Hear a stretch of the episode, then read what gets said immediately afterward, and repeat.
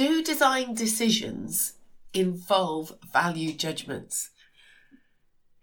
Andy Halliwell has gone and posted this question on LinkedIn as part of our redesigning D&T project and debates.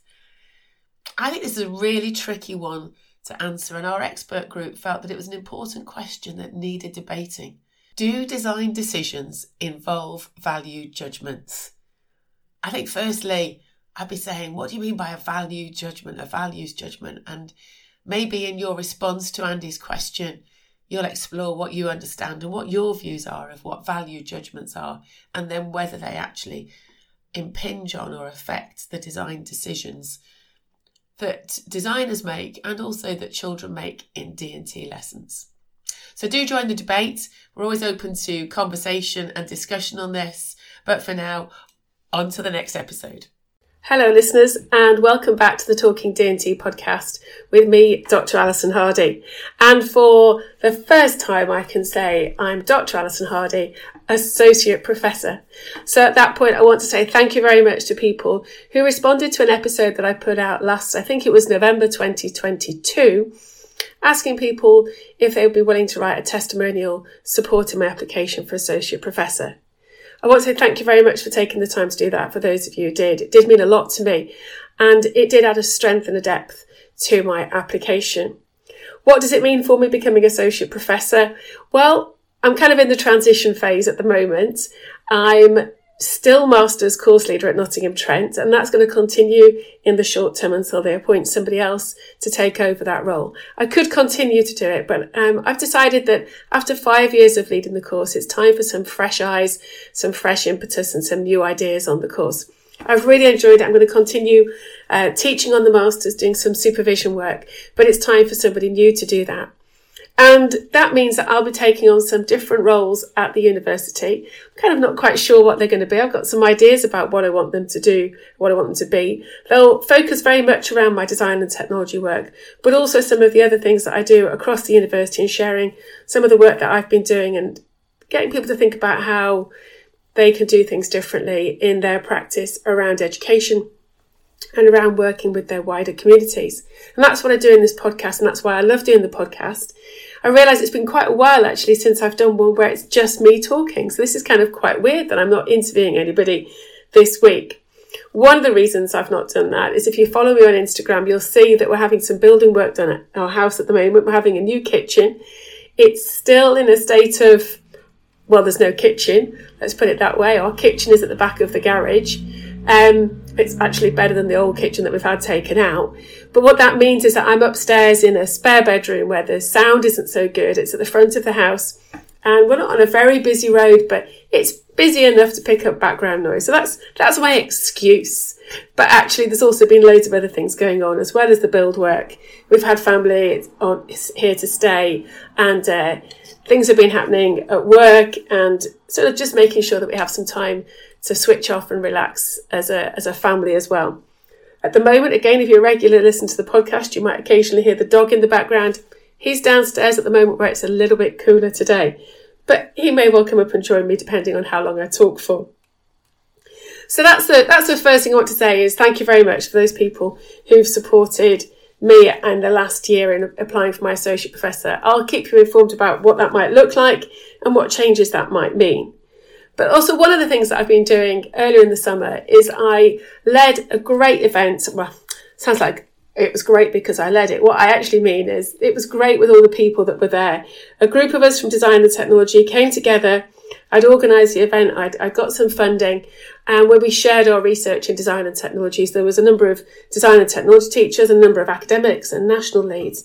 And I'll put a link in the show notes to a blog post that I wrote for the Edge Foundation, who kindly sponsored us, as well as HME.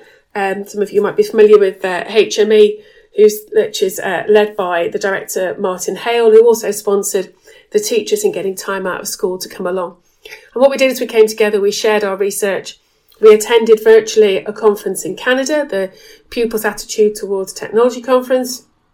which was fantastic to hear other research, but also to to share research that's happening in the UK, and not by fancy academics like myself. It's part of our job, but also by D and T teachers who are doing it as part of their jobs amongst the busy things that they're already doing that are having an impact on their working life and having the research they're doing is having an impact on what they're doing in their classrooms and their departments. One of the outputs or outcomes from that week together back in June, as I said, was the um, blog, but also was some podcast episodes on a different podcast of this one, one that's called Researching D&T. And I'll put links in the show notes of that so you can hear some conversations um, and interviews that Claire Vickery led with different people who were there for the week talking about their research and what they were getting out of the week. But from that week, we've also developed a website that is called Researching Design and Technology. It's going to be a website for school teachers. I'm going to talk more about it in a future podcast because I can go into lots and lots of detail. But again, I'll put a link in the show notes. I can't quite remember whether it's live at the moment or not. We're still working on it. We've got an editorial meeting in a couple of weeks' time to start to shape that. But that will be a resource for teachers to find D&T research and to share how they're using D&T research to shape their practice and also to share research that they're doing in their classrooms. So that leads me on to another news item. So I've just mentioned the PAT conference in Canada, Pupils' Attitude Towards Technology. That was PAT 39, I think. And next year, PAT 40, if I'm getting my numbers right, I'm sure Matt McLain, if he's listening, will tell me, is at Liverpool John Moores University. It's hosted by Liverpool John Moores. Matt McLain is the chair. Sarah Davis, who I work with at Nottingham Trent, is the editor in chief for the publications, for the um, conference papers that are pulled together. And I know a number of other people are involved in that as well. So PAT 40 is going to be held in Liverpool. It's a fantastic conference. Um, we've scheduled it, I think, for October time can't quite remember the dates at the moment. Again, I'll do another podcast on this one.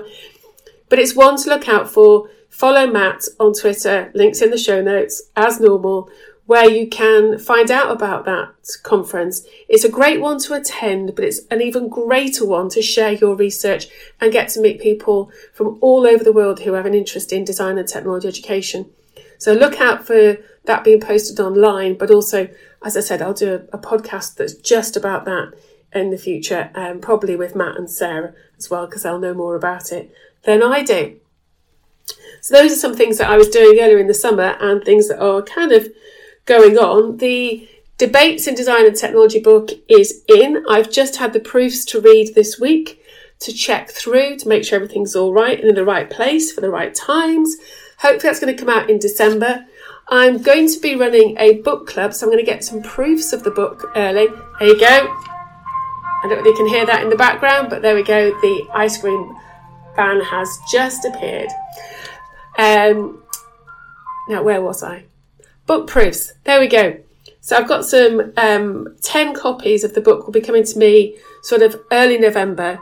I'm going to put an announcement out in my newsletter in the next couple of weeks as well. I'm going to have a book club where people can read and talk about it and share ideas before the book comes out. If you want to be part of that, then listen at, look out for the newsletter. If you've not signed up to my newsletter, you can do that on my website, and that's where I'll be sending out the invitations for people to sign up. If you do sign up and you are involved, then you are committing to attend a number of different book club events and also write reviews and give some feedback on the book to help promote the book as well. So it's a quid pro quo, shall we say. I'm also in the next couple of months starting to write a book proposal for a book that for the first time will be only written by me. So the three books that I've got out at the moment are all edited collections. So I'm the editor. I maybe write one chapter or two chapters in the book, but generally the whole book is written by other people in design and technology. So I'm stepping out now to kind of have a go at writing one that's that's just for me or not just for me. I'm hoping other people will read it as well as myself and my husband and my mum. But um, it's one that's about my research and about the value of design and technology education. So that proposal will be coming together in the next couple of months. I've promised the publishers that I'll have them that um, by the end of October. So that's an exciting um, new opportunity that I'm taking, kind of putting myself out there to do that. I'm going to also make some small tweaks to the podcast. I'm going to stop um, adding the episode numbers, that's the big decision I've made at the moment, to the beginning of each recording. That's very simply because actually it helps me just get podcasts recorded and uploaded to Buzzsprout and I don't have to think about the order. I can I can just put them up and change the order once they're up there and live, also before they're live. So that's a that's a small thing, although you will still be able to see what number episode it is, and I will occasionally, as I always do, boast as I go along about how many episodes I've got out. The next couple of weeks there's going to be two podcasts released. Both of them are interviews.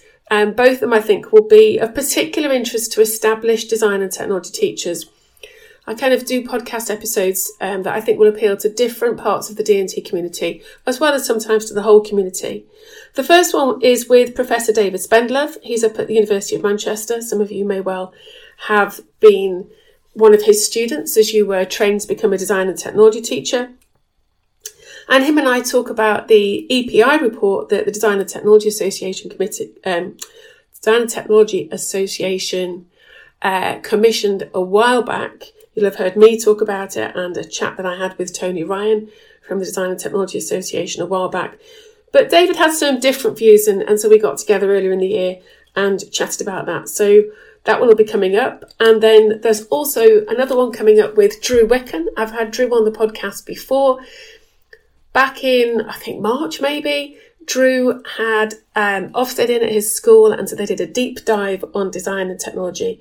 And Drew comes on and shares what he learned from that, what it was like, and we talk about um, Ofsted deep dives, what they're for, and whether they are the be all and end all, as sometimes head teachers might refer to them being.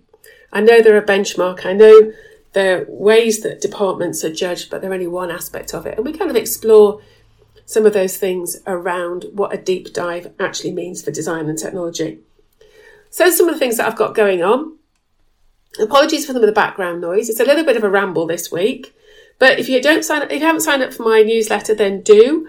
If you've got any feedback, comments, or thoughts about the podcast, then please do leave me a voicemail message on SpeakPipe. I'll leave a link in the show notes and I might even play your SpeakPipe out in a couple of weeks' time if you're asking me some questions or you've got some feedback. Alternatively, it'd be really great if you could leave a review on Apple Podcasts or wherever you um, listen to your podcast because that does help other people find it. And again, I'll read those out.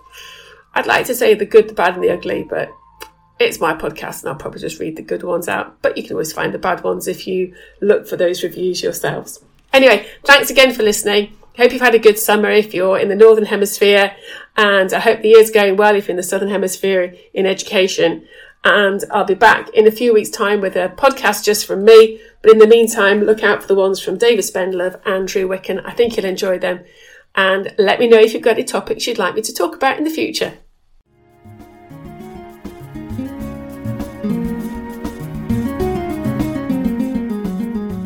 You've been listening to the Talking D&T podcast with me, Alison Hardy.